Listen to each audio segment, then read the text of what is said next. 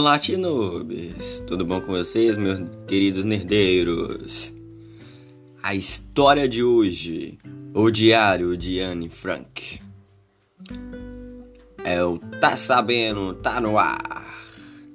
O diário de Anne Frank, em 1947, publicado atualmente pela Record, é retrata a vida de Anne com seus medos, seus sonhos e suas brigas e, e incompatibilidades com a mãe, sua predileção pelo pai e admiração pela irmã mais velha, suas descobertas próprias da idade, seu começo de paixão pelo colega Acontece que Anne não é qualquer menina.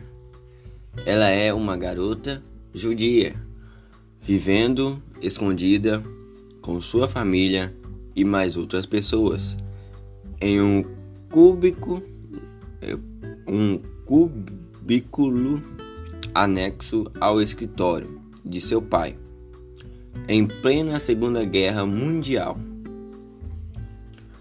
Anne Frank nasceu em Frankfurt e mudou-se com sua família para Amsterdã.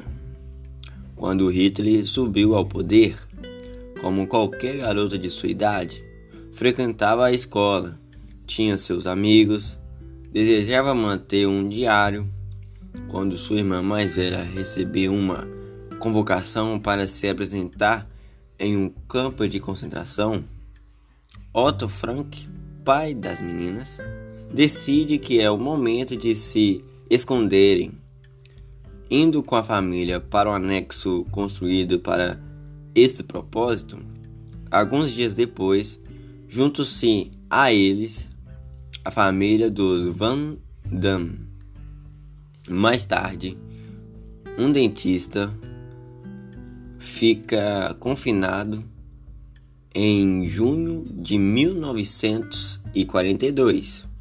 Até o início de agosto de 1944, período em que Anne mantém seu diário sendo descoberto pela Gestapo, a mandado a Ruiz em seu diário, Anne narra a convivência das pessoas do anexo os conflitos, o medo de serem descobertos, a luta pela sobrevivência, o silêncio durante todo o dia que ninguém recebesse a presença deles, o rádio ligado durante as noites para acompanhar os acontecimentos da guerra, junto a isso, as impressões da própria Anne, suas descobertas na adolescência e sua sexualidade aflorando seus sonhos para o futuro.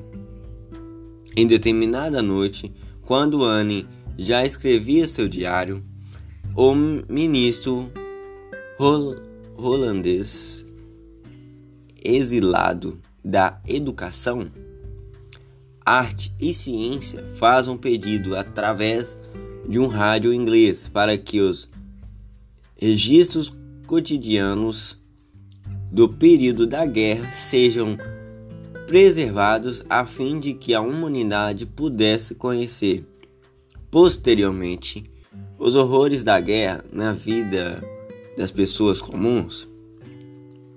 É então que Anne passa a escrever seu diário com o desejo de que ele seja publicado um dia, endereçando suas anotações a uma amiga, Kate.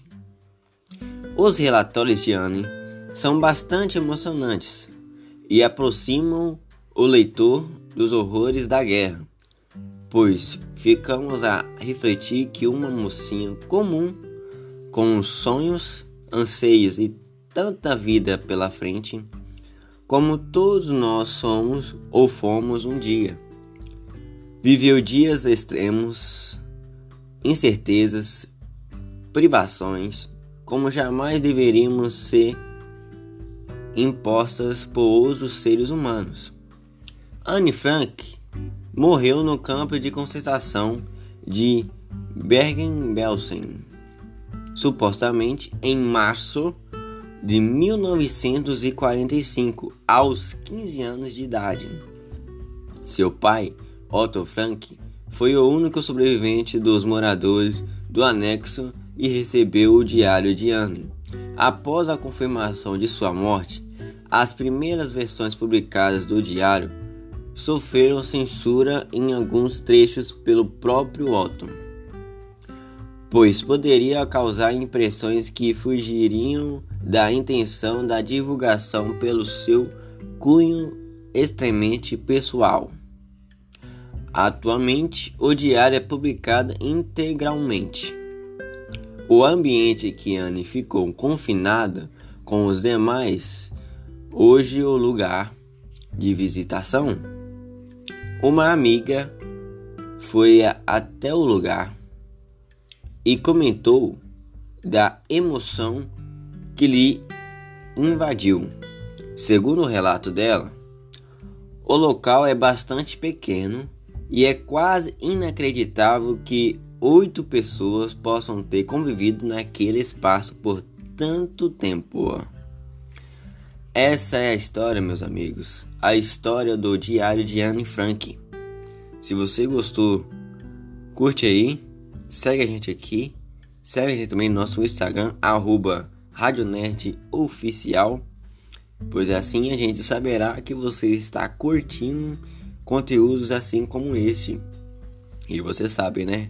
Até a próxima!